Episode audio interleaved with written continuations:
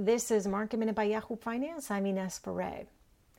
A large acquisition between chipmakers AMD and Xilinx, where AMD will be acquiring Xilinx for $35 billion, allowing it to compete more heavily with Intel. Susquehanna wrote a note saying that AMD's purchase of Xilinx makes sense for AMD as the deal expands the chipmaker's reach into the data center networking ecosystem. LVMH and Tiffany are in active talks to renegotiate their $16.6 billion combination in an effort to avoid a court battle in January. The Financial Times is saying that Tiffany is willing to consider a new price above $130 a share.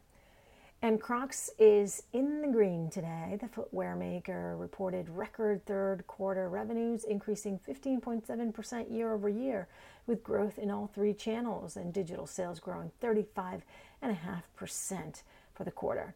For more Market Minute news, head to yahoofinance.com.